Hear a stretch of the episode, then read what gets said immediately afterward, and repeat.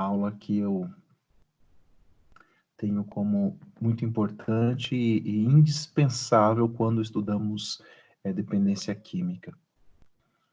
É, sejamos da área da psicologia, da área da enfermagem, da assistência social ou qualquer outra área do conhecimento, quando falamos em dependência química, nós se faz necessário que a gente estude e busque o aprofundamento sobre ah, o que nós chamamos de critérios diagnósticos.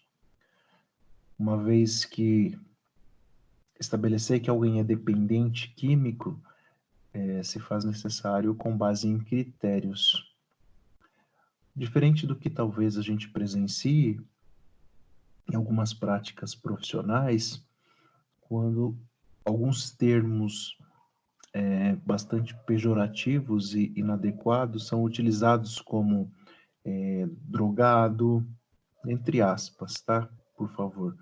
Noia, é, Zé Droguinha, é, bêbado, são termos pejorativos, inadequados, inapropriados e que jamais deveriam ser usados. Mas por vezes nós somos surpreendidos com a utilização desses termos por parte de alguns profissionais que trabalham com dependência química. É, isto posto, eu entendo que falar sobre critérios diagnósticos em dependência química é uma aula indispensável e sempre necessária para que essa deturpação ela não ela não ocorra. O profissional que trabalha com esta especialidade precisa estar familiarizado com os sistemas diagnósticos é, estar familiarizado com sistemas diagnósticos, nós veremos na sequência e falaremos sobre o CID, sobre o DSM, que são os sistemas, são os, os manuais que estabelecem os critérios para o diagnóstico da dependência química. Talvez você e eu não decoremos né, quais são os critérios, mas é importante que a gente entenda e saiba que há critérios para o diagnóstico da dependência química.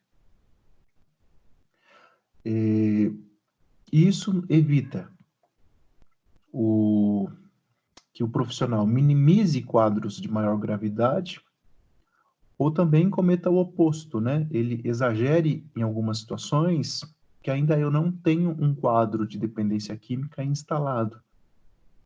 Quando eu não tenho critérios, quando eu não tenho referências, quando eu não tenho é, posicionamento técnico e científico, é muito provável que, que eu minimize um quadro ou que eu exagere em situações onde a dependência química não, ainda não está instalada. É, por exemplo, sabe, Calil, quando que eu minimizo um quadro de maior gravidade? É, é, Talvez seja corriqueiro nós presenciarmos o consumo abusivo de bebida alcoólica por jovens na nossa sociedade e as pessoas olharem para isso e falar que isso é falta de vergonha, que os jovens são assim, que bebem porque querem. E por vezes essas, esses jovens até mesmo são socorridos aos hospitais e, e ali são medicados mas sem um, um, sistema diagnóstico, sem o embasamento em critérios, talvez essa situação ela seja vista de uma forma bastante limitada e a gravidade daquela situação, a gravidade daquele caso ou do episódio que aquele jovem está vivendo, ela é minimizada pela falta de compreensão e de conhecimento de critérios diagnósticos. E a gente vai falar e verificar ah, três critérios, que é o uso, o uso nocivo, o abuso e a dependência química propriamente dita.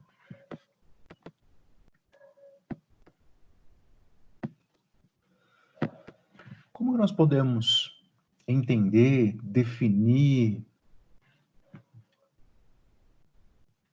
olhar para aquilo que nós chamamos de uso de algum tipo de substância? Quando nós temos um consumo esporádico, um consumo não frequente, e veja que isso é um termo é, é relativo, o que é um consumo esporádico ou um consumo não frequente, tá bom? Mas veja, se esse consumo esporádico ele não acarreta maiores prejuízos, é, se a quantidade, se a frequência deste consumo, se a quantidade desta substância ela não está ligada a nenhum maior prejuízo, não está ligada a, um, a, a nenhum maior risco, eu estarei falando de um, de um de uso. Deixa eu ver quem está na sala aqui, só um minuto.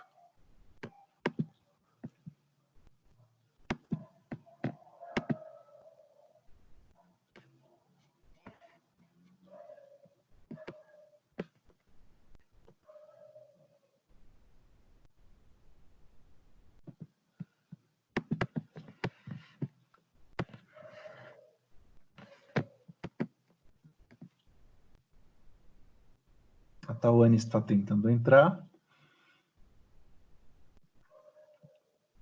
Vamos lá, espero que tudo dê certo. Tudo bem, Calilpe? Oi, professor, não entendi. Eu perguntei se com relação ao uso está tudo bem. Tá sim, tá sim.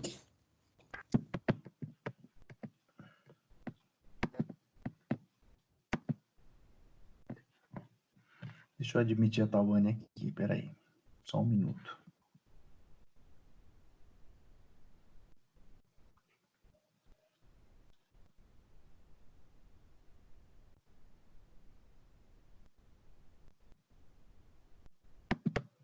Vamos lá.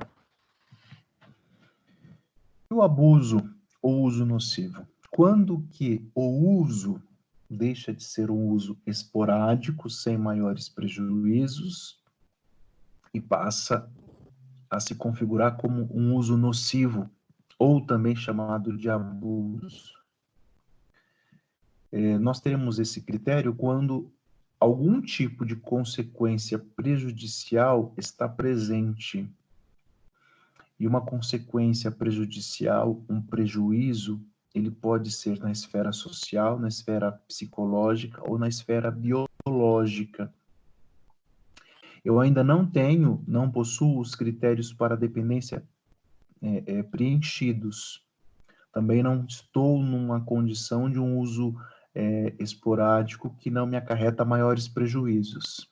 No abuso ou no uso nocivo, eu tenho consequências prejudiciais, sejam sociais, sejam, é, quando falamos de consequências prejudiciais sociais, eu posso estar falando de envolvimento com, com alguma questão de polícia, com alguma questão de ordem social, com alguma questão é, é, de perda de emprego, de atraso, de afastamentos do emprego. Eu estou falando de questões envolvendo relacionamentos de amizade, conflitos interpessoais, conflitos é, é, familiares, são consequências prejudiciais na esfera social relacionada a um uso que agora é nocivo ou chamado de abuso.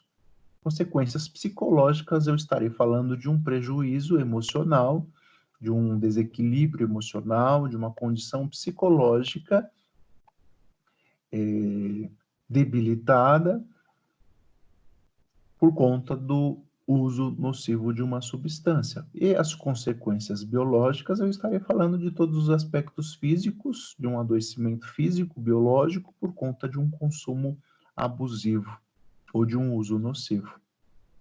Mas ainda eu não tenho eu não possuo os critérios de dependência química preenchidos.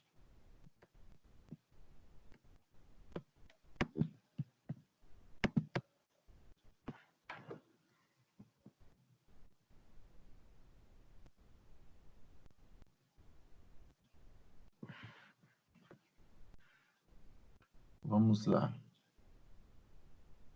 Oi, Tawane, bom dia. Eu te admiti duas vezes mas não entrou, estou admitindo novamente, tá bom?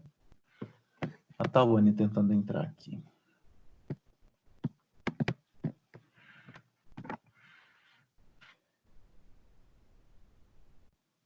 Olha que interessante isso aqui. Em geral, a detecção do uso nocivo é realizada em usuários recentes. E na maioria das vezes é uma condição transitória. Por que é uma condição transitória? Porque o abuso ou uso nocivo, ele está relacionado, aliás, ele está entre o uso, o uso esporádico, o uso não frequente e a dependência química.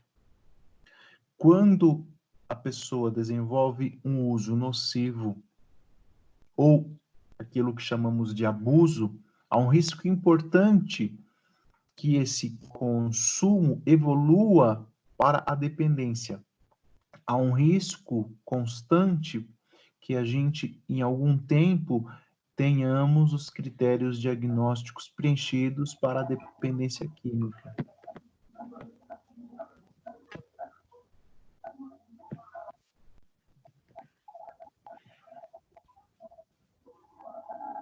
mas também há a possibilidade de que haja a redução desse consumo ou até mesmo o abandono do consumo quando a persistência do padrão de uso nocivo por um longo é, é período persistir.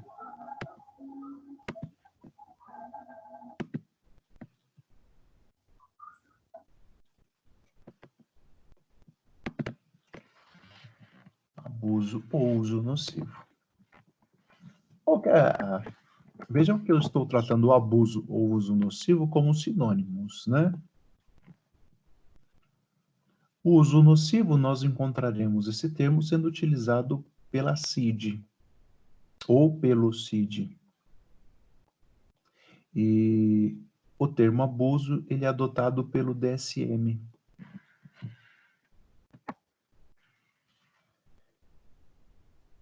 Agora veja, falamos de uso, de abuso ou uso nocivo. E agora eu entro e vamos discutir um pouquinho sobre dependência. Quando nós podemos iniciar já um olhar um pouco mais cuidadoso para aquilo que chamamos de dependência? É, quando eu observo que há uma perda do controle no consumo e um padrão de consumo é, compulsivo de determinada substância, eu começo já a observar critérios diagnósticos que estão estabelecidos a partir do CID ou do DSM. Claro que nós vamos falar desses critérios, está bem? Quando eu observo a perda do controle no consumo, eu tenho um alerta para que eu observe os critérios diagnósticos estabelecidos pelo CID ou pelo DSM. Veja que nós iniciamos falando nossa, nossa aula sobre a necessidade de nós desenvolvermos a compreensão da importância dos critérios diagnósticos quando falamos de dependência química, para que não corramos o risco de desenvolver uma prática profissional com base no senso comum, para que também não minimizemos quadros de maior gravidade e também não cometemos o exagero diante de quadros de menor gravidade. Uma vez que estabelecer critérios diagnósticos quanto ao, quanto ao uso de determinada substância é indispensável para uma proposta terapêutica adequada, para o encaminhamento ou mesmo para uma abordagem inicial. Então, é importante que eu defina e diferencie o uso, que é aquele consumo esporádico, não frequente e que não está atrelado a prejuízos, do abuso ou uso nocivo, que é aquele consumo frequente que é aquele consumo que está atrelado a prejuízos sociais, psicológicos e biológicos, e a dependência quando se há a perda do controle no consumo, eu tenho um alerta para observar os critérios diagnósticos estabelecidos pelo CID ou pelo DSM.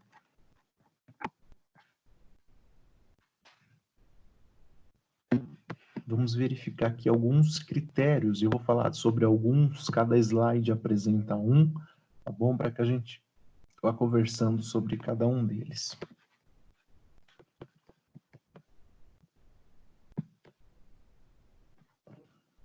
Qualquer coisa vocês me interrompam, tá bom? Por favor. Professor. Sim?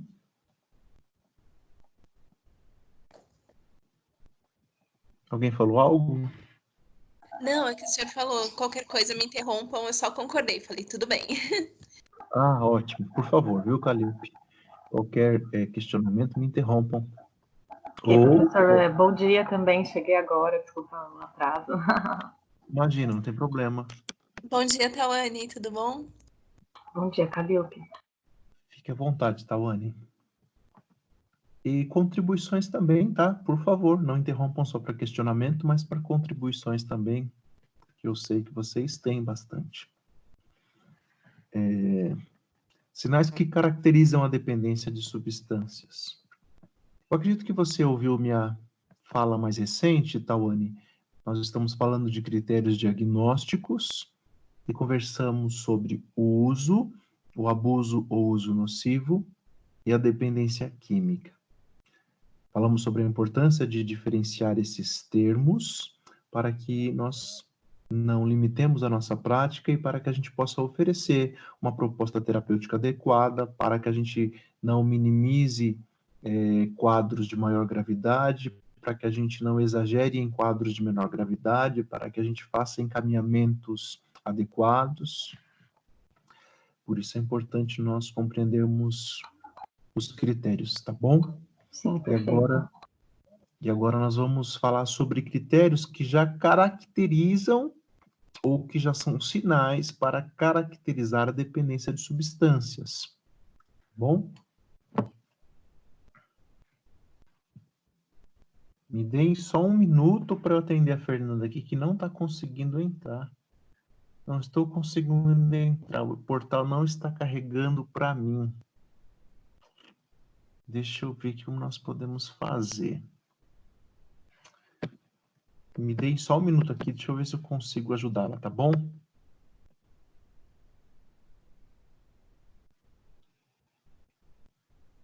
Só um minutinho, gente.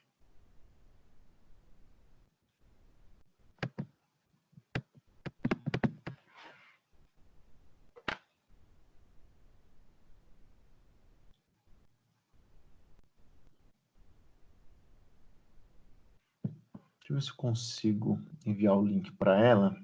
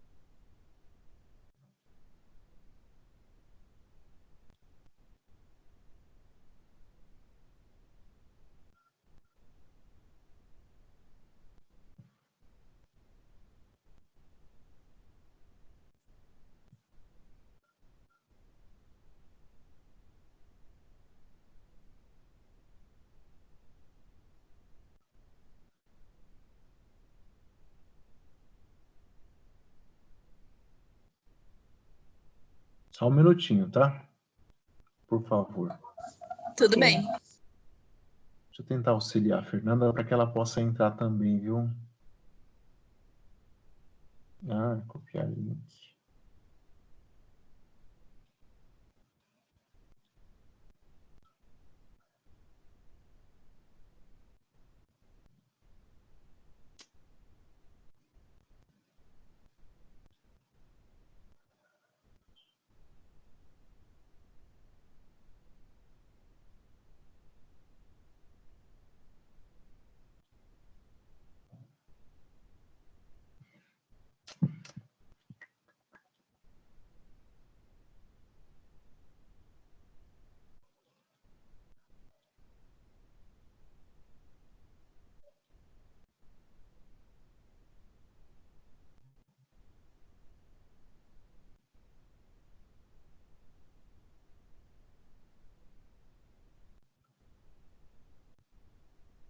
Estou conseguindo, viu? Pelo celular.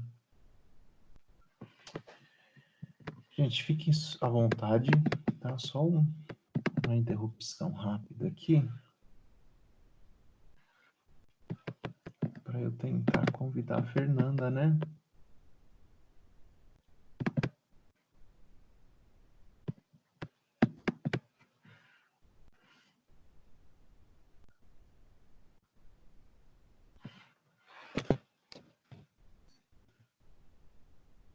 Tawane também teve dificuldades, né, Tawane? Mas deu certo.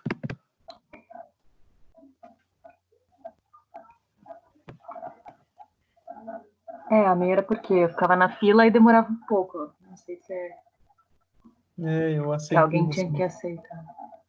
Aceitei você três vezes, mas não estava indo. Deixa eu ver Hum. se eu consigo compartilhar o Hum. link com a Fernanda para que ela possa entrar também. né? Ah, então como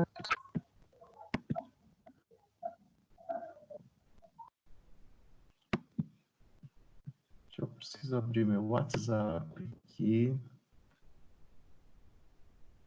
E aí nós prosseguimos.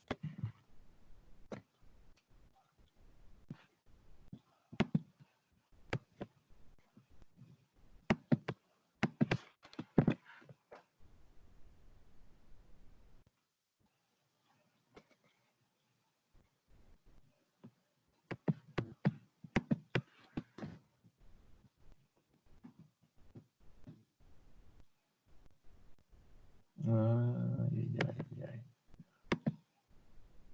Vamos lá.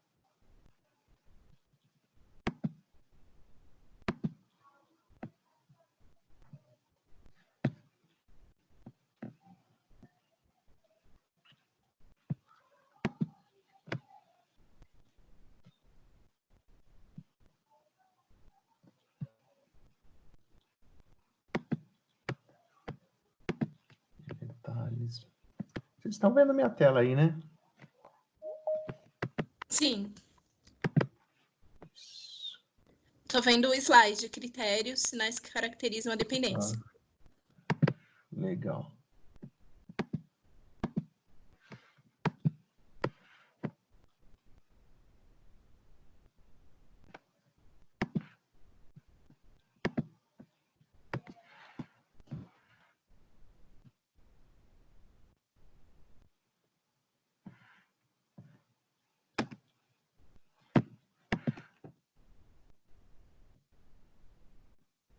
Acho que agora foi.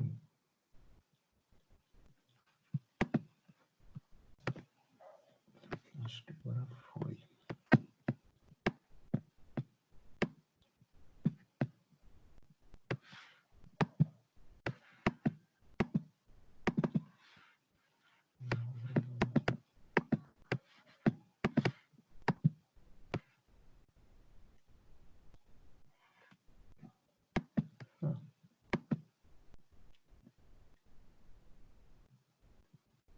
Ela entrou. Ô, Fernanda, você tá aí agora?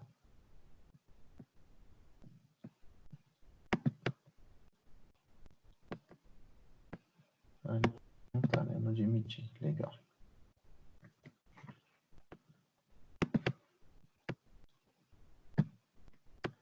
Agora sim, Fernanda, bom dia.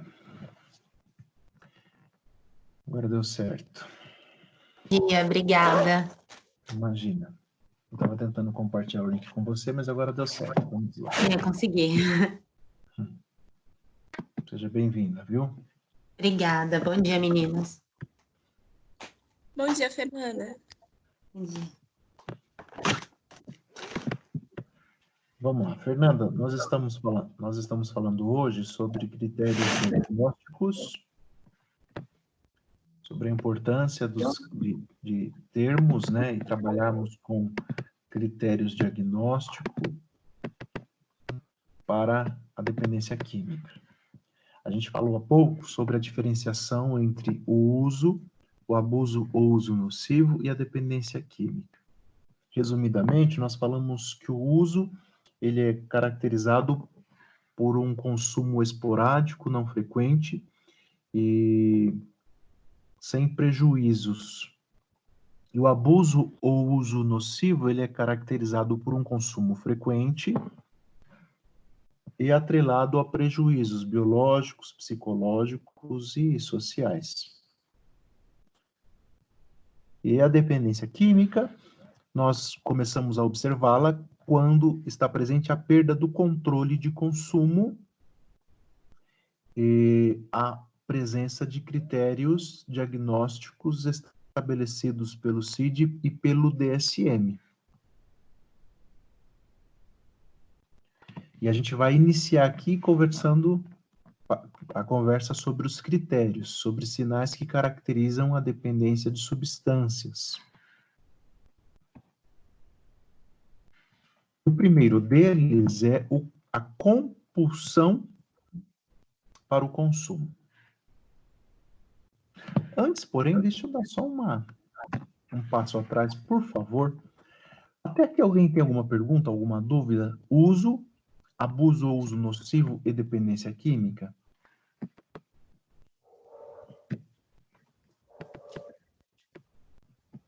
Até é, onde a pessoa está apenas no uso esporádico, esse uso que foi falado que ele não acarreta prejuízos, é, ne, até esse momento não é necessário que haja alguma intervenção é, psicoterapêutica, né? Seria apenas é,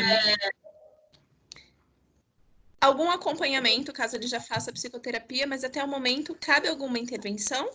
Só no uso? Caleupe, é, penso que não, não caiba nenhuma proposta de intervenção, pois dificilmente nós teremos contato enquanto profissionais com uma pessoa que faz uso, a não ser que uma possibilidade, um exemplo, ela já está em acompanhamento psicoterapêutico por alguma outra demanda, por suas questões psicológicas, e ela te relata lá no, durante as sessões que ela faz uso é, de uma determinada substância. Mas ela te relata como, como algo ali presente na sessão, mas não como um conteúdo de, de que está envolvido sofrimento emocional. E, e, então, de modo que aquele conteúdo ele não não tem importância terapêutica naquele momento, né? Então, se você estiver inserida num, num sistema público de saúde, se você estiver trabalhando com dependência química numa organização privada, é, dificilmente você vai ter contato com uma pessoa que faz uso. O que me vem agora é esse exemplo, né? Uma pessoa que já está num processo psicoterapêutico ou já está em alguma outra terapêutica com algum outro profissional e relata o uso mas esse relato não está associado até este momento ao, a um sofrimento emocional, a uma demanda que necessite uma proposta de intervenção. É, acredito que vale a, a sensibilidade do profissional para diferenciar, né, diante desse relato, o uso do uso nocivo ou abuso porque conforme falamos, o uso nocivo ou abuso ele é uma condição transitória entre o uso e a dependência química. Então, uma pessoa que está em uso nocivo, ela pode regredir e permanecer em uso, assim como ela pode evoluir para dependência química. Então, se o profissional tem essa sensibilidade, tem esse conhecimento, tem essa compreensão técnica e científica, é, ele vai fazer essa diferenciação de forma bastante adequada, né?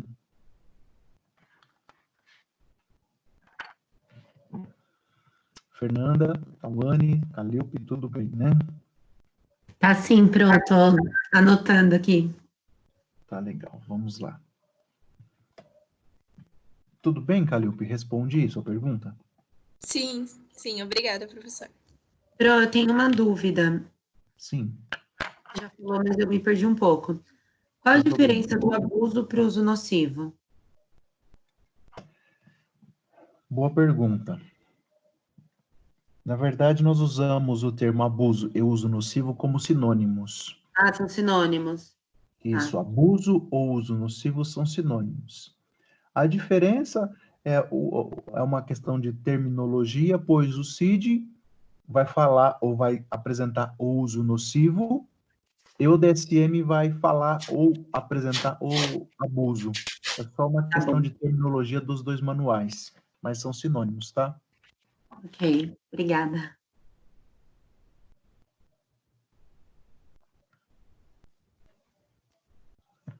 Vamos lá, entrando aqui nos critérios, que são sinais que caracterizam a dependência de substâncias. Se porventura minha fala se tornar baixa e o som, é, o áudio um pouquinho difícil de ouvir, vocês me alertem, por favor, tá? Ok. Primeiro, ou o primeiro sinal é a compulsão para o consumo. Como que nós entendemos a compulsão para o consumo como sendo um sinal. E aqui eu vou, vou fazer um, um parênteses sobre a diferença entre sinal e sintoma. Sinal, falamos de sinal quando é observado pelo profissional no paciente, na pessoa. Quando algo é observado pelo profissional. E falamos de sintoma quando algo é relatado pelo próprio paciente. Então, a compulsão para o consumo pode ser um sinal, mas também pode ser um sintoma. Quando que é um sinal? Sinal e sintoma. É um sinal quando o profissional observa que há um desejo, uma inquietude com relação ao consumo de substância o indivíduo, a pessoa tem, apresenta, relata uma necessidade incontrolável de consumir a substância. Quando eu falo do relato, eu já estou falando de um sintoma, só um, um, um parênteses para a gente perceber essa diferença tá? entre sinal e entre sintoma. Se a pessoa está me relatando, ela está me relatando um sintoma, que é uma experiência, um desejo incontrolável de consumir a substância a pessoa acredita que é incapaz é, é, de continuar vivendo sem o consumo daquela substância. É o que a gente chama de fissura, é aquilo que a gente chama de, de, de muita vontade, de desejo de consumir determinada substância. Uma sensação subjetiva, pois trata-se de uma sensação do próprio indivíduo, da própria pessoa, por isso uma sensação subjetiva. Algumas pessoas vão nos relatar que essa, essa vontade, que esse desejo, ele é incontrolável, que é impossível de resistir. E aí eu estou falando de uma compulsão para o consumo.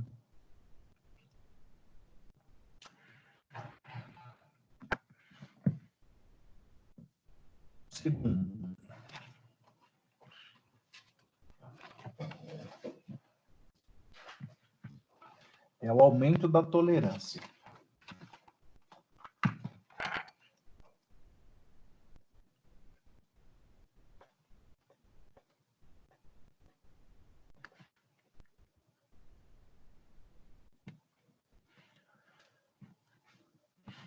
Como nós entendemos esse sinal chamado de aumento da tolerância. Me perdoe o erro da, da grafia ali, tá bom? Tolerância.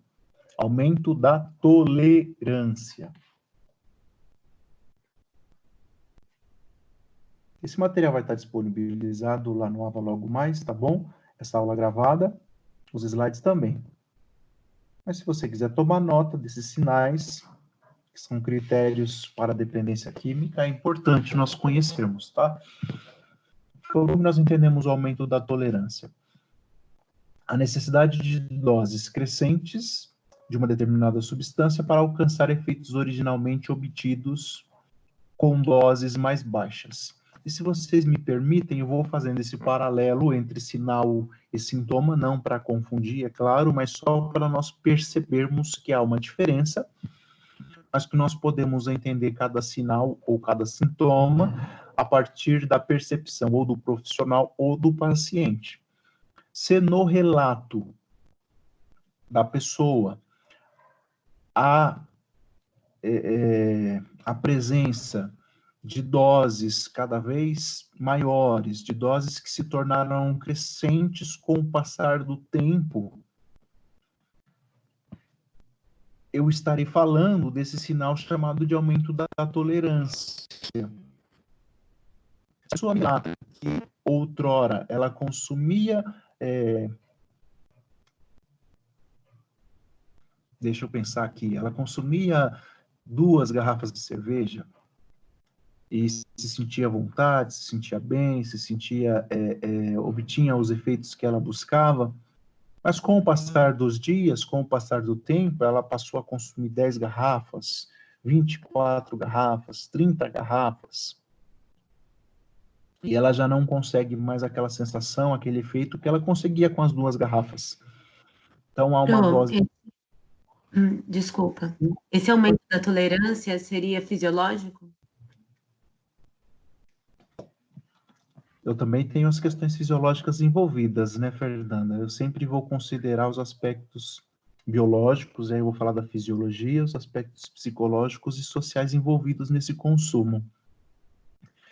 É, eu não tenho um critério para aferir as questões fisiológicas. Nesse momento, eu tenho um sinal se é percebido por mim profissional ou um sintoma ser relatado pela própria pessoa. Ah. Como, como que o aumento da tolerância é um sinal para mim? Puxa, eu tenho percebido, pois eu acompanho o meu paciente de que o seu consumo está é, se caracterizando por doses cada vez maiores e cada vez mais frequentes. Isso, para mim, é um sinal de que o aumento da tolerância está sendo caracterizado, está presente. Ou é um sintoma quando ele mesmo me relata que ele, aos poucos, ou à medida que o tempo foi passando, ele foi aumentando as doses de consumo. Ok.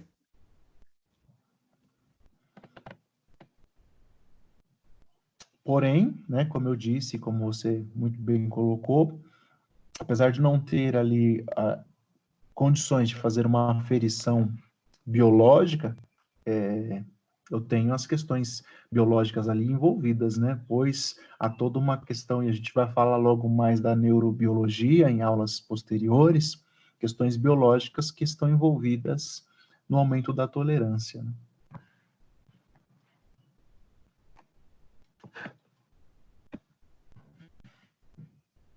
Síndrome de abstinência. Síndrome de abstinência. Como que a síndrome de abstinência é um sinal? Porque há o surgimento de sinais e sintomas de intensidade variável quando o consumo de substância cessou ou foi reduzido.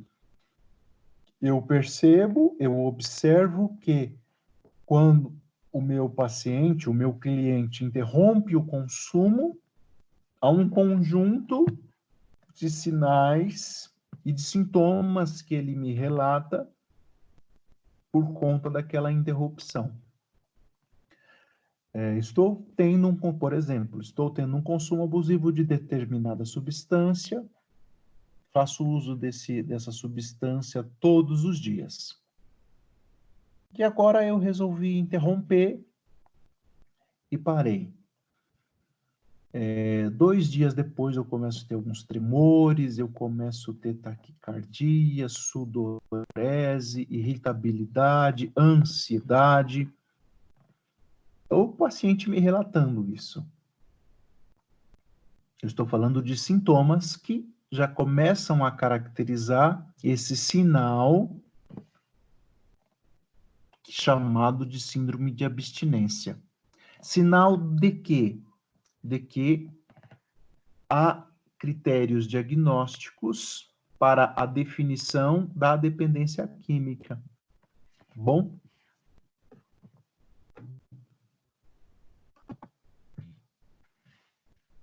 alívio ou evitação da abstinência pelo aumento do consumo.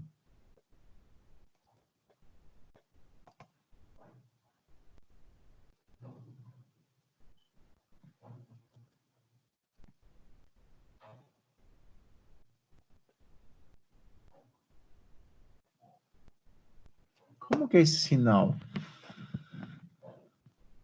A pessoa me relata ou eu observo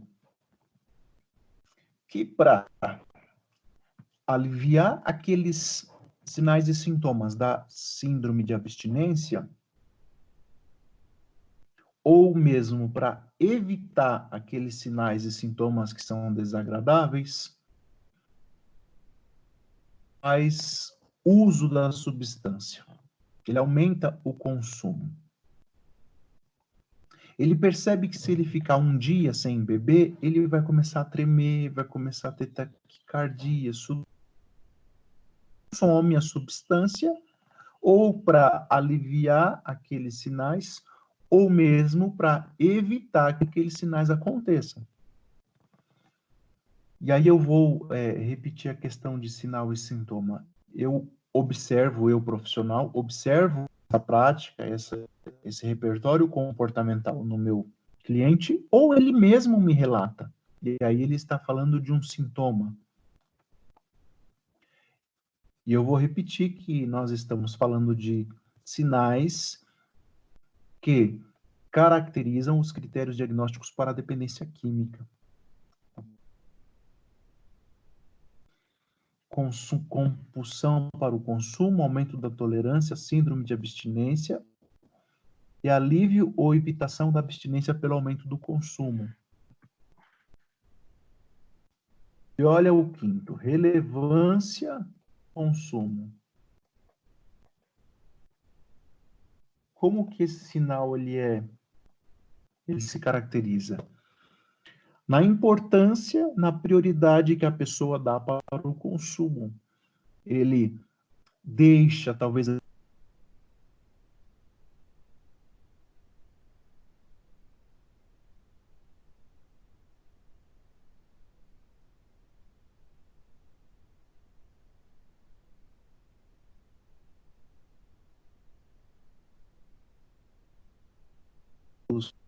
com os amigos, ele abandona esporte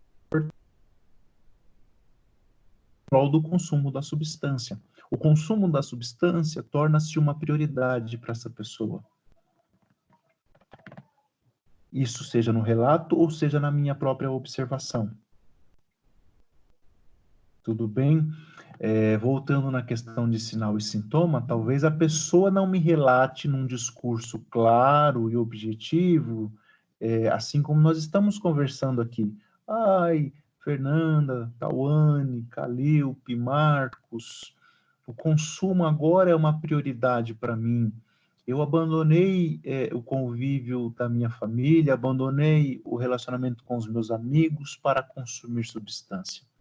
É claro que talvez ela não me relate com esta clareza, mas eu, com uma escuta ativa, atenta, cuidadosa e sensível, eu percebo que essa relevância do consumo está presente no seu repertório comportamental, tá bom?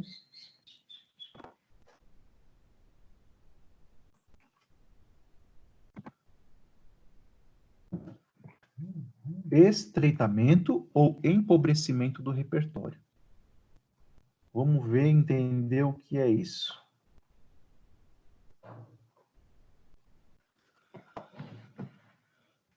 Veja só. O que, o que é, ou como nós podemos entender o estreitamento ou empo, empobrecimento do repertório?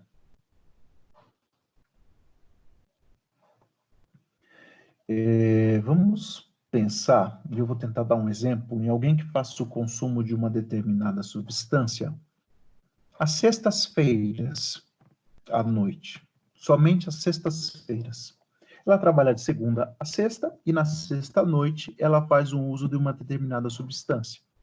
Isso é percebido por mim ou ela me conta esse histórico de consumo. É, algum tempo depois desse consumo às sextas, ela faz uso agora. Ela trabalha de segunda a sexta, aí ela sai à noite na sexta-feira, faz o uso de um consumo. Ela, cons ela consome determinada substância, e no sábado, agora, é, à tarde, ela também consome essa substância. E com o passar do tempo, ela não consome mais na sexta e no sábado. Ela trabalha de segunda a sexta e ela antecipa um pouquinho e consome na quinta, aí na sexta no final do expediente e no sábado à tarde. E agora, se ela consumia somente na sexta, ela está consumindo na quinta, na sexta e no sábado. Com o passar do tempo, ela consome quinta, ela consome sexta, ela consome sábado, e ela acha que domingo ela está de boa, em casa ela consome aquela substância também. Então, se outrora ela consumia somente a sexta, agora ela está consumindo quinta, sexta, sábado e domingo, e nessa evolução, talvez ela comece a consumir diariamente aquela substância. Vejam que os dias de abstinência tornam-se cada vez mais raros. Até mesmo os locais de consumo, eles tornam-se é, não mais apropriados. Se naquela sexta-feira, como nesse exemplo estamos conversando, ela consumia ao final do expediente em um bar, em algum lugar para onde ela ia, agora que ela está consumindo diariamente, talvez ela consuma no momento em que está indo trabalhar, dirigindo, dentro da empresa, no escritório. Isso é o que a gente chama de estreitamento ou empobrecimento do repertório. Tudo bem? Tudo bem. Muito bom. Instalação da síndrome de abstinência.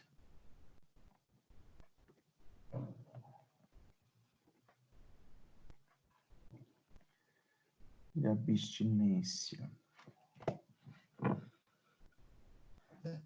Olha, como nós entendemos esse sinal?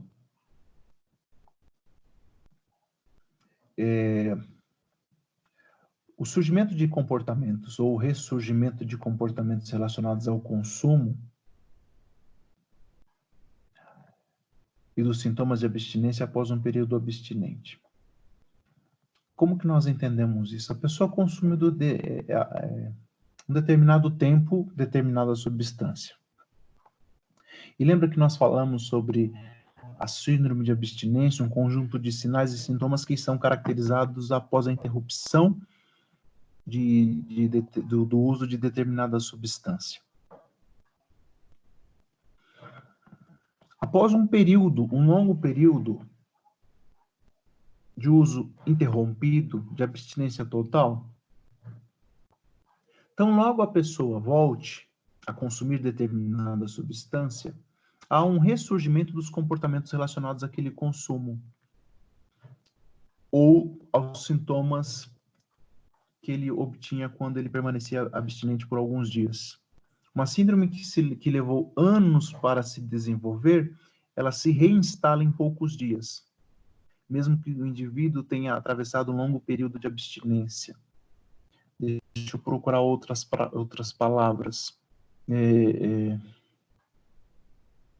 a pessoa consumia é, um litro de bebida de pinga por dia. Ela consumia um litro de pinga por dia. Depois de um tratamento, de uma proposta adequada terapêutica, de todo um acompanhamento, ela escolheu e resolveu permanecer abstinente. Passou pelos sinais, pelos sintomas da síndrome de abstinência depois de alguns dias, foi acompanhada, é, é, e agora ela está abstinente, agora ela está com um novo repertório comportamental, ela desenvolveu padrões de vida diferentes do de quando ela fazia o consumo de um litro de bebida alcoólica por dia. O que é a reinstalação da síndrome de abstinência? Mesmo que ela tenha atravessado um longo período de abstinência, se ela retoma o uso, ao ressurgimento daqueles comportamentos, daqueles efeitos relacionados ao consumo e os sintomas de abstinência, eles retornam. Vejam, ela já passou por um período onde os sinais e sintomas da abstinência estão mais presentes e são mais intensos. Ela já passou. Ela não tem mais aqueles sinais e aqueles sintomas. Mas se ela retoma o consumo, em pouquíssimo tempo, todos aqueles sinais e todos aqueles sintomas, eles voltam a aparecer e serem identificados. É o que a gente chama de reinstalação da síndrome de abstinência.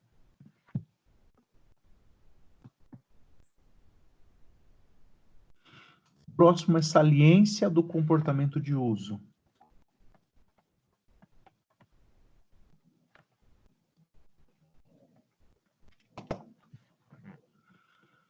Saliência do comportamento de uso. Me deem, por favor, um minuto. Eu já volto.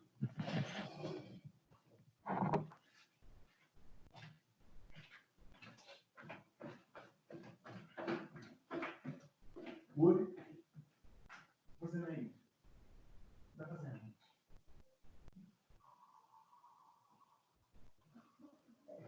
Hã?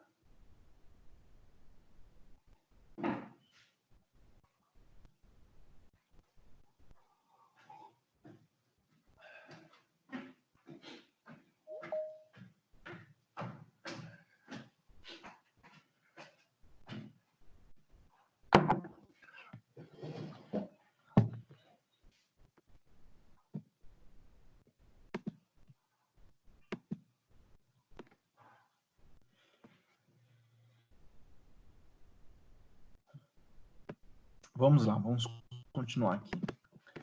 Eu fui buscar um café.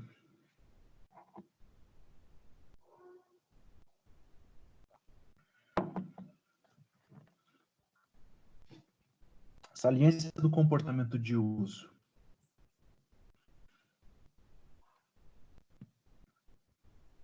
Como que é caracterizado esses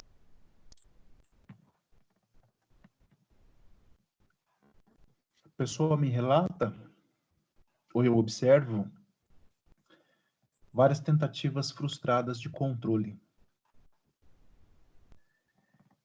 Mais ou menos assim.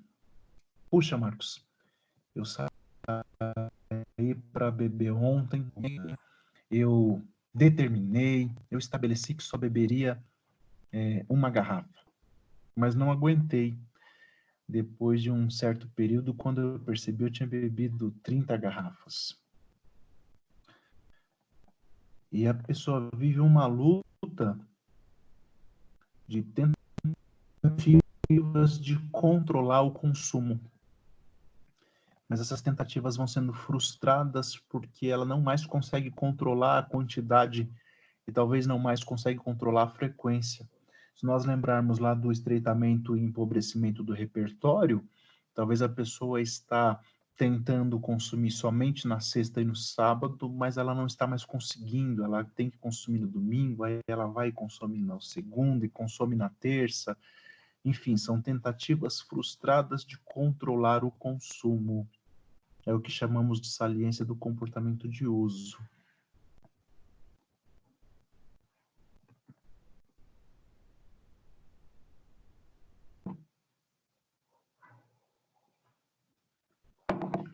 Tudo bem até aqui, gente?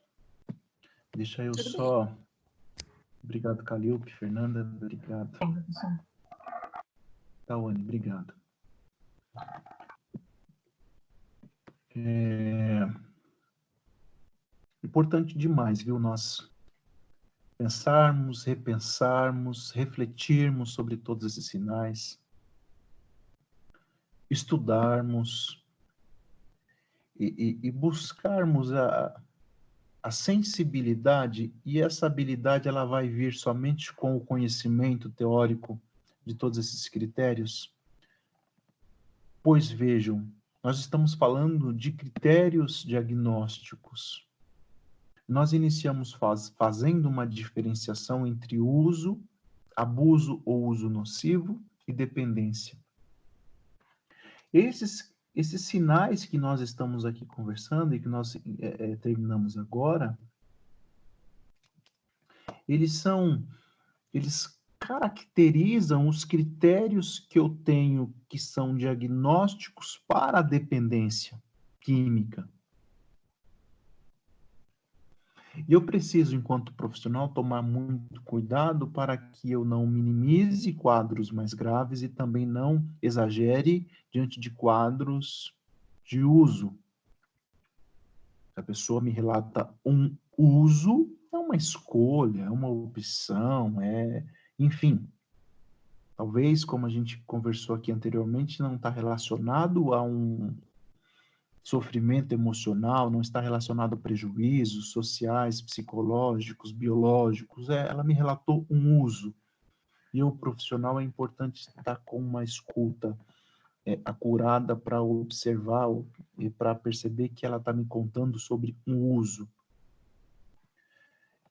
Diferente de quando ela me relata sobre aquilo que nós entendemos como sendo um abuso ou um uso nocivo, que é algo que é um consumo que já está atrelado a prejuízos psicológicos, prejuízos sociais, prejuízos biológicos, Poxa vida, Marcos, toda vez que eu, que eu bebo, eu brigo com a minha família, eu brigo com a minha, fam com a minha esposa, eu brigo com os meus filhos. Percebam que já há prejuízos sociais, psicológicos neste consumo. Logo, eu estarei falando de, uso abusivo, de, um, de um abuso ou de um uso nocivo. Agora, quando essa condição transitória evolui para uma dependência química, eu já vou ter esses sinais que nós conversamos aqui presentes e identificados no relato ou observados nos comportamentos dessa pessoa. Não tenha, não me apresente um discurso claro e objetivo desses sinais. Mas eu estou observando, eu estou escutando dentro do seu relato e nas entrelinhas do seu discurso todos esses sinais presentes.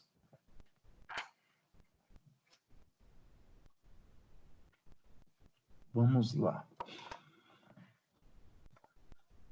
Falando de CID-10 e DSM-5. CID-10 ele significa de doenças, e eu só trago esse slide aqui, é, muito já conheçam esse catálogo, esses dois catálogos, mas é importante, né? A gente relembre aqui quando falamos em critérios diagnósticos. O número 10 significa versão. Já foram realizadas 10 atualizações e revisões desse código. O CID-11 me parece que já está disponível, mas não no Brasil. O 10 ainda é o que está sendo utilizado. E a gente tem o DSM-5, que é uma sigla em inglês, que significa Manual Diagnóstico e Estatístico de Transtornos Mentais. O número 5 da sigla é usado para indicar que já foram feitas cinco revisões. Professor, é, os critérios diagnósticos dos dois são, são iguais? É que eu só vi isso do DSM. Eles são muito parecidos, viu, Tawane? Eu tenho eles aqui no slide que eu vou mostrar para vocês. São muito parecidos. É só uma okay. questão de de escolha de qual manual você vai utilizar. Okay. Veja só. Eu acredito que aqui seja importante uma, uma, uma questão. Puxa, não, não, não vou utilizar nem o CID e nem o DSM. Tudo bem.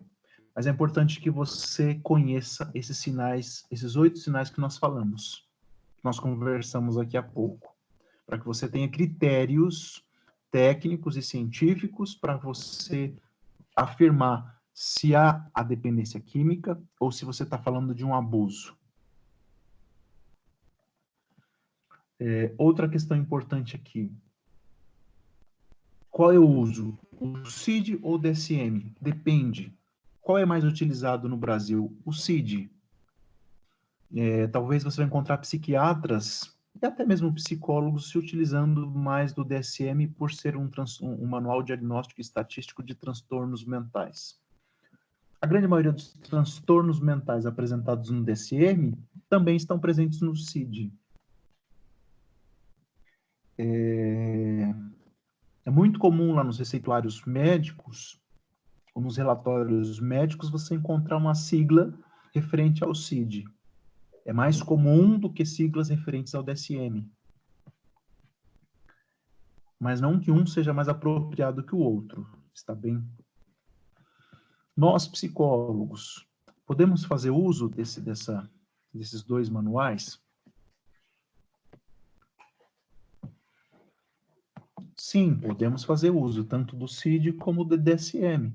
Podemos trabalhar com os critérios diagnósticos apresentados pelo CID ou e pelo DSM? Sim, podemos fazer uso dos critérios diagnósticos apresentados pelo CID.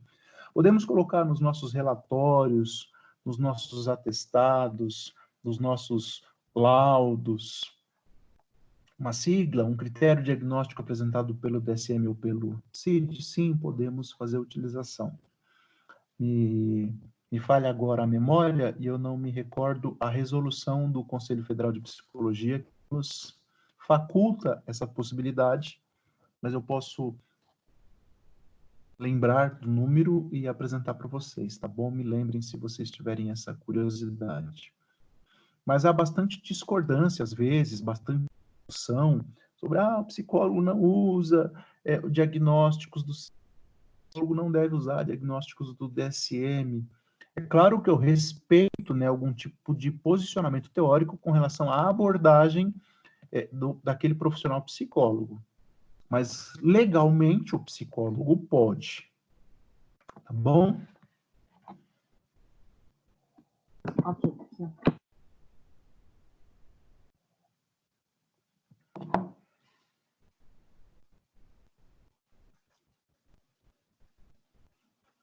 Deixa eu até anotar aqui a resolução, porque nós abrimos ela depois, se vocês quiserem.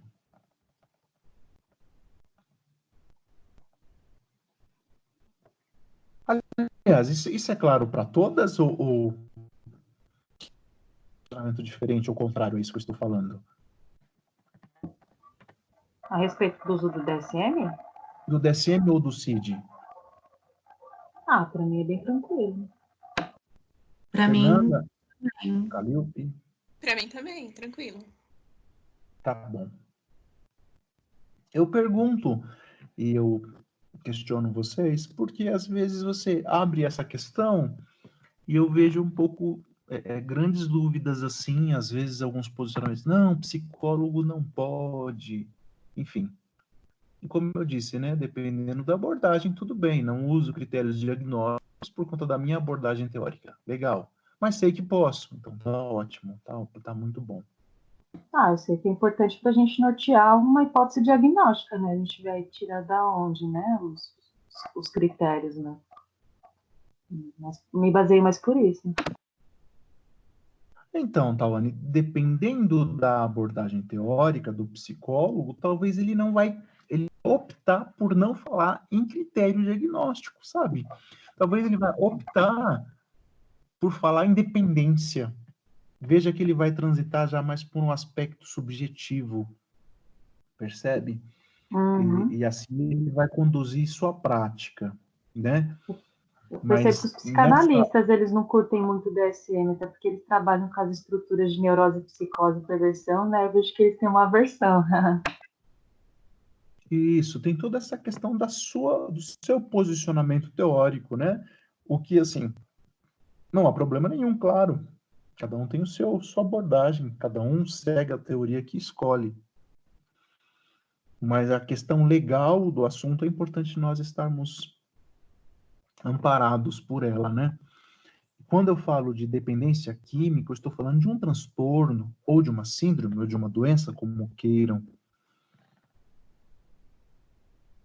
Nós voltarmos nessas questões e observarmos esses critérios diagnósticos para que eu tenha um embasamento para uma afirmação. Porque se eu estiver inserido num, num serviço público, puxa, a minha avaliação será encaminhada para o psiquiatra, para o pessoal da enfermagem, para o pessoal da assistência social. Eu estou embasado em quê? Quais são os critérios que eu estou utilizando para fazer as minhas afirmações, né? Mas, enfim, importante a gente compreender todas essas questões. Critérios do CID para a dependência de substância. O diagnóstico efetivo definitivo de dependência só pode ser feito se três ou mais dos seguintes critérios tiverem sido detalhados ou exibidos em algum momento dos últimos 12 meses. Aqui vocês me perdoem o tamanho aqui da letra, da fonte, mas é o que eu consegui trazer aqui no, no slide, tá bom? Eu tenho seis critérios apresentados pelo CID, e se três ou mais, três ou mais desses critérios forem relatados ou estavam no relato do paciente nos últimos 12 meses, eu tenho critérios para afirmar a dependência química. Claro que não vamos ler todos eles aqui, né? Mas veja, um forte desejo ou senso de compulsão. Lembra que nós falamos da compulsão para o consumo. Dificuldades em controlar o comportamento de consumir a substância. Lembra que falamos sobre isso? Estado de abstinência fisiológica. São aqueles, aqueles sinais, aqueles sintomas presentes na interrupção do consumo. E o critério 3 aqui, ele ainda fala da intenção de aliviar ou evitar sintomas de abstinência. A evidência, falamos aqui daquela, daquelas doses crescentes que a pessoa começa a fazer, a consumir para obter os mesmos efeitos de outrora. Nós falamos da relevância do consumo. Aqui no critério 5, nós lemos sobre o abandono progressivo de prazeres. O critério 6, ele fala da persistência no uso da substância a despeito de evidência clara de consequências nocivas. Esse critério 6 ele é interessante porque no relato, é, a pessoa que faz o consumo abusivo ou uso nocivo de uma determinada substância, ele não tem a clareza, ou mesmo que ele tenha, isso não está presente no seu relato, dos prejuízos e dos danos que estão sendo causados por aquele consumo abusivo. E ele persiste no uso a despeito de evidência clara das consequências nocivas que ele está enfrentando. É como se ele afirmasse para você que ainda está no controle, que ainda está tudo bem. Poxa, eu perdi meu emprego porque eu fui surpreendido bebendo lá na empresa. Eu me separei da minha esposa porque ela não aguenta mais que eu beba todos os dias. É, meus filhos não querem me ver mais porque eu consumo aquela substância todos os dias, mas está tudo bem, isso aí é, é uma questão da vida, tá tudo tranquilo, né? Depois ela volta, depois eu consigo outro emprego. Mas o importante é eu estar tá aqui tomando a minha bebida, consumindo minha substância. Estou usando aqui um relato, um exemplo de um relato, tá bom? Só para ilustrar. Mesmo diante das evidências claras de consequências nocivas, eu persisto no uso da substância. Então, se eu tenho três critérios presentes. No último ano, eu tenho critérios para a afirmação da dependência química.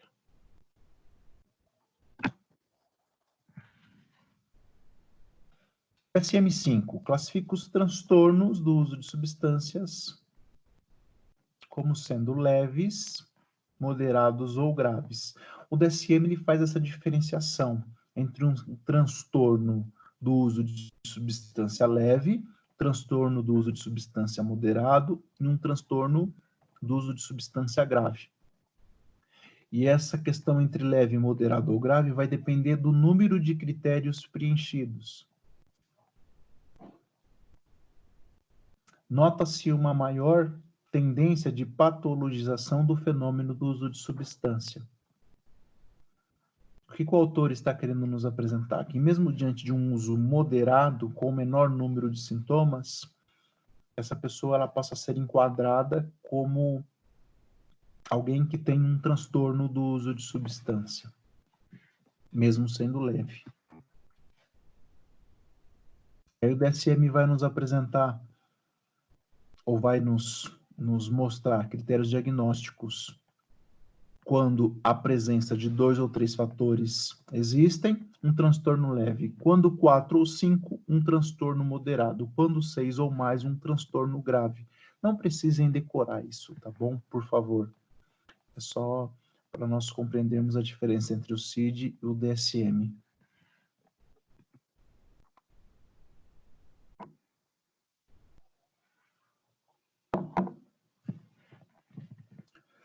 É, se dois critérios estão presentes no último ano, pelo menos dois critérios ou mais estão presentes no último ano, eu terei a presença ali de um transtorno leve pelo uso de substância, de um transtorno moderado pelo uso de substância ou de um transtorno grave pelo uso de substância. O tempo do CID. A diferença é, é questão do transtorno leve, moderado ou grave. O DSM vai me apresentar 11 critérios, Tawane. Você perguntou a diferença, mas é, se você ler com calma depois esses critérios, você vai perceber que eles são praticamente os mesmos, porém expostos de forma é, é, mais detalhada. Sim, bem semelhantes, né? São muito semelhantes. A, questão é que o CID apresenta todos esses, esses sinais em seis critérios, e o DSM apresenta esses sinais em 11 critérios. Ele detalha um pouco mais. Mas, em contrapartida, o CID me fala de três ou mais critérios em um ano, e o DSM já vai, vai, vai me falar de dois ou mais critérios para um uso leve. De dois. Se a pessoa apresentar dois ou três desses critérios, ela já tem, ou já pode ser definida como um transtorno leve pelo uso de substância.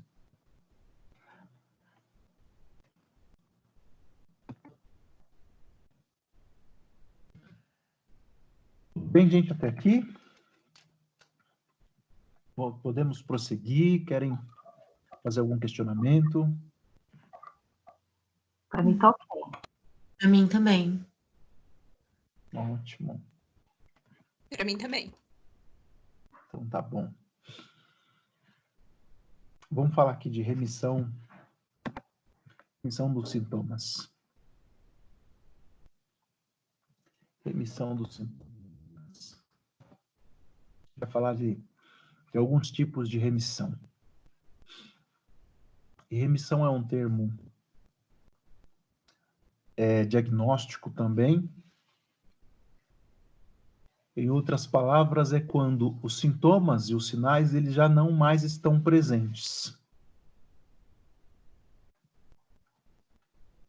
E quando falamos de uma remissão inicial, apesar de todos os critérios para transtorno por uso de substância terem sido preenchidos há menos de um ano,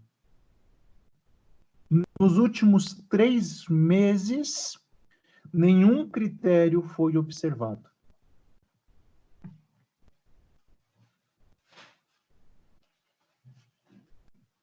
O que é remissão? Remissão é a ausência de sintomas e de sinais. Se eu tinha critérios diagnósticos para dependência química, pois, de acordo com o CID, a pessoa me apresentava três ou mais critérios em um ano,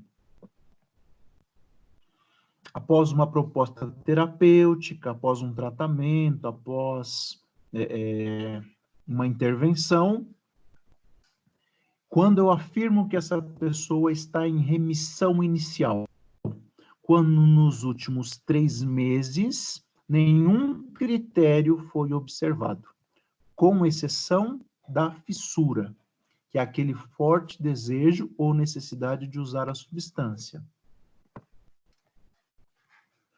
Eu não tenho mais a, a compulsão para o consumo, aliás, eu não tenho mais o aumento da tolerância, eu não tenho mais é, é, o alívio ou a evitação da abstinência através do aumento do consumo, eu não tenho mais a priorização do consumo, eu não tenho mais aquelas tentativas frustradas de consumo, mas eu ainda tenho a fissura nos últimos três meses.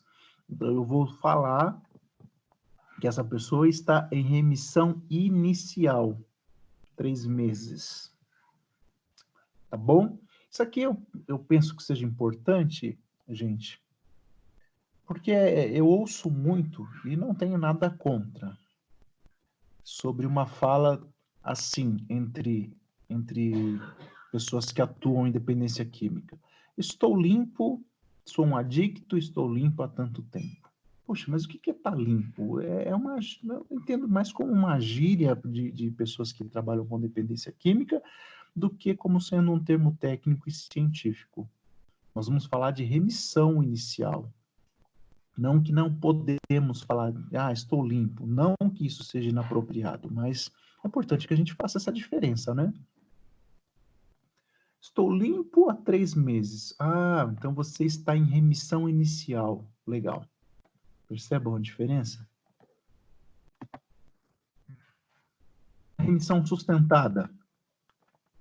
E aí eu tenho um período é, igual ou superior a um ano. Ah, estou limpo há um ano e meio. Ah, legal. Então você está em remissão sustentada há um ano e meio não há mais a presença de nenhum sinal e sintoma, com exceção, e isso é comum, da fissura, que é aquele desejo ou necessidade de usar a substância.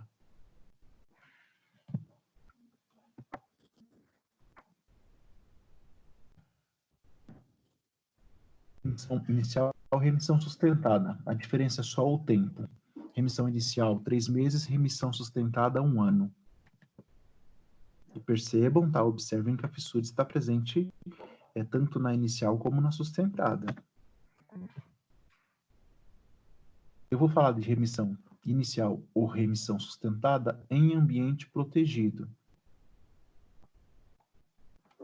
É, se vocês me permitem o paralelo que eu estava fazendo a estar limpo, suponhamos que uma pessoa está internada, privada de sua liberdade em uma comunidade terapêutica. E ela me fala assim: estou limpo há um ano. Ah, legal. Então eu, eu diria assim: então você está em remissão sustentada em ambiente protegido.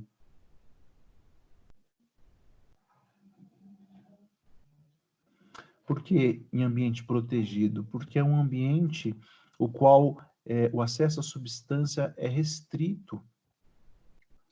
É, não há condição ou não há a presença de uma substância química dentro de uma comunidade terapêutica, dentro de um hospital. Logo, essa remissão é sustentada em ambiente protegido. Por quê? Porque ela, ele está se mantendo abstinente ou não há a presença de sinais e sintomas durante um ano, mas também não há a presença da substância.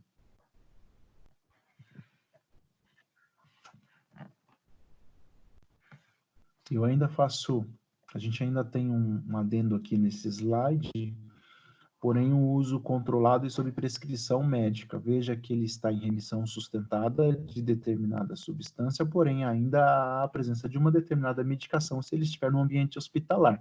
De uma determinada medicação, logo a gente vai falar de uma, da presença de uma determinada droga, né?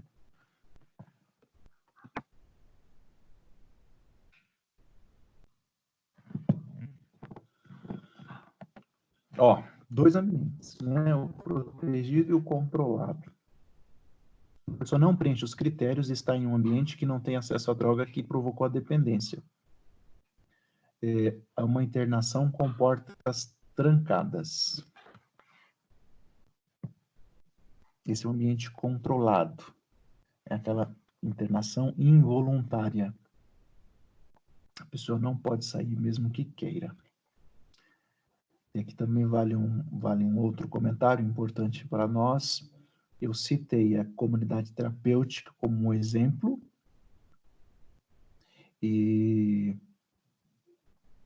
e eu espero que a gente tenha uma aula somente para falar sobre comunidade terapêutica, internação, com relação ao, ao consumo de substância química, mas já vale o comentário aqui pois nós temos muitas instituições chamadas de comunidades terapêuticas que desenvolvem uma prática é, bastante duvidosa com relação ao tratamento da dependência química, uma prática que talvez seja caracterizada por portas trancadas, por cadeados, por correntes, de pessoas que não possuem nem mesmo critérios para dependência química, ou se possuem critérios para dependência química, não são é, tratadas da forma como a ciência prescreve ou como uma proposta terapêutica técnica e científica é, iria propor. Então é importante nós termos esse, esse cuidado, né? Sim. Quando que é, essa intervenção de internação sem o, o paciente, o cliente concordar, quando que isso é viável? Por quanto tempo? A Fernanda que perguntou, né? Isso. Eu tô um pouco rouca, desculpa. Não, imagina, não tem problema. É, essa sua pergunta, ela é uma pergunta que dá muito pano para manga a resposta. Uhum. Pois nós temos muitas discussões a respeito de quando uma internação ela é indicada com relação à dependência química. A uhum. questão é que há muitos posicionamentos a favor, muitos posicionamentos contrários, muitos posicionamentos de que são a favor de que quando a pessoa perde o controle do consumo, há indicação de uma internação. Mas nós temos muito, muitos posicionamentos contrários. E dentro dessa discussão ainda tem a questão de quanto tempo deveria durar essa internação. Na literatura, nós não encontramos, na literatura, não se encontra quanto tempo é uma internação para dependência química. Mas o fato é que nós temos à disposição internações de dias, internações de meses, de três, de nove, de doze meses, sem nenhum hum. tipo de embasamento técnico e científico. Eu acredito que para responder a sua pergunta, mais adequado seria nós analisarmos, verificarmos todos os aspectos biológicos, psicológicos, sociais envolvidos em cada caso levando em consideração o suporte familiar, o contexto onde aquele indivíduo vive, sua habilidade de escolha, toda a sua é, é, questão psicológica envolvida, todas as suas questões biológicas que estão envolvidas naquele consumo, o aparato de suporte que ele tem no serviço público, todas essas questões precisam ser é, levadas em consideração para se optar ou para se escolher ou para se discutir uma proposta de internação. Entendi. É, em alguns municípios, nós temos a possibilidade, inclusive, da família fazer a requisição de uma ação, através de uma ação judicial, para a internação compulsória de uma pessoa que está fazendo uso de substância química de forma abusiva. É, essa internação ela é autorizada pelo juiz através de um laudo do psiquiatra. Mas veja, para nós, né, que falamos de reforma manicomial, de reforma psiquiátrica no Brasil, nós conhecemos todo o histórico de tantas injustiças, de tantas tragédias que aconteceram, que acontecem. Vocês devem ter assistido, quem não assistiu vai assistir depois aí o filme Bicho de Sete Cabeças, e ali é um exemplo de tantas tragédias que aconteceram e que acontecem no nosso país quando falamos de internação, né? É claro Sim. que o assunto não é tão simples assim, né? Como eu disse, ele precisa, nós profissionais precisamos nos debruçar sobre cada caso para compreendermos de forma mais ampla possível toda a dinâmica daquela situação. Ah,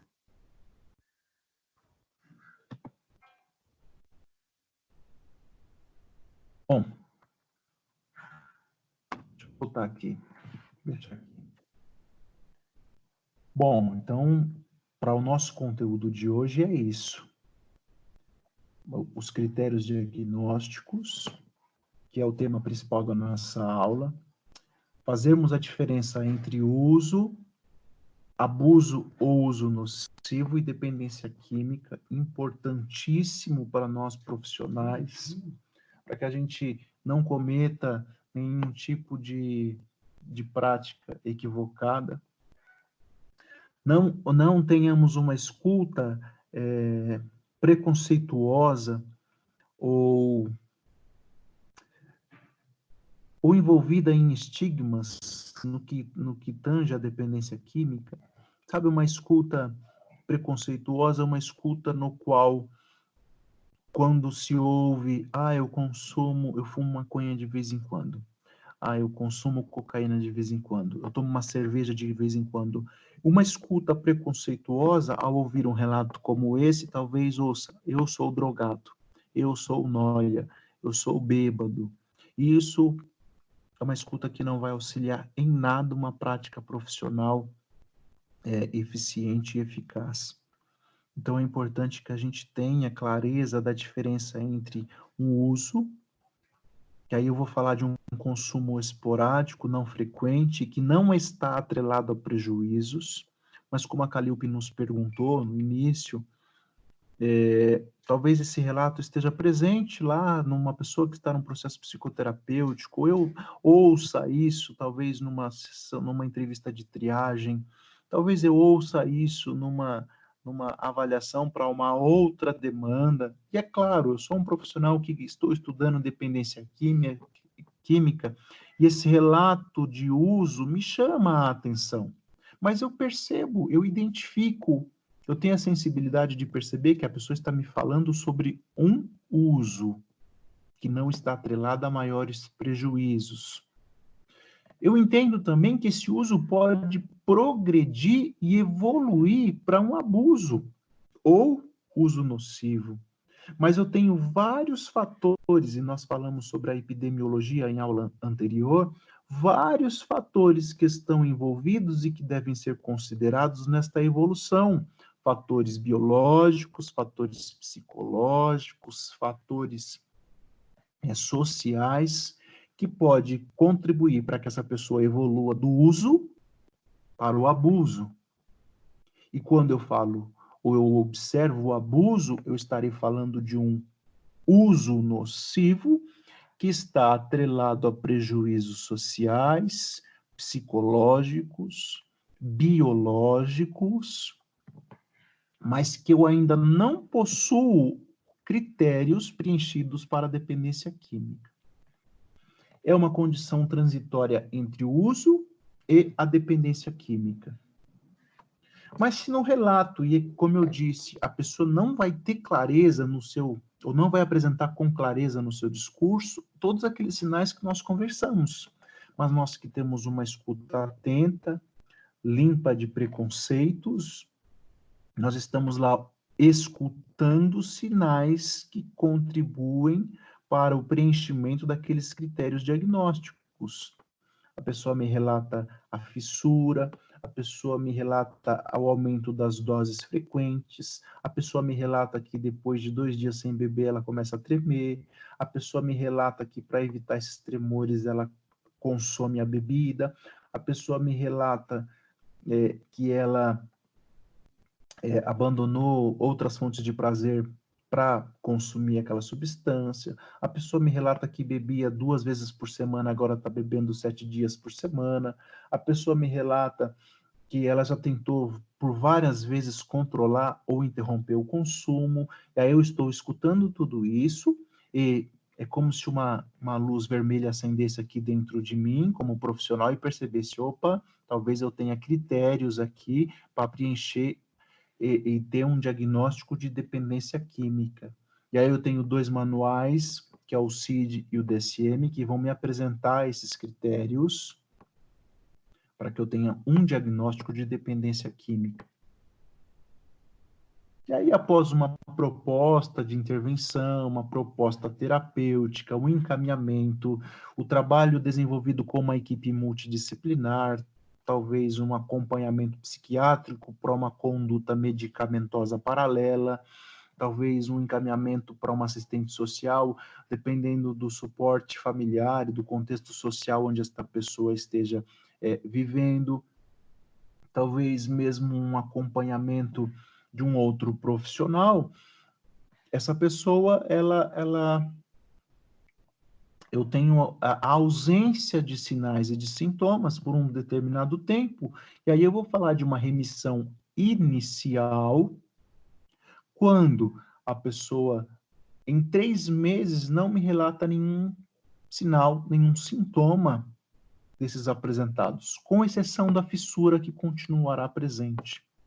Aí ela continua evoluindo no seu tratamento, e ela passa um ano sem que nenhum sinal e sem que nenhum sintoma seja apresentado em seu relato.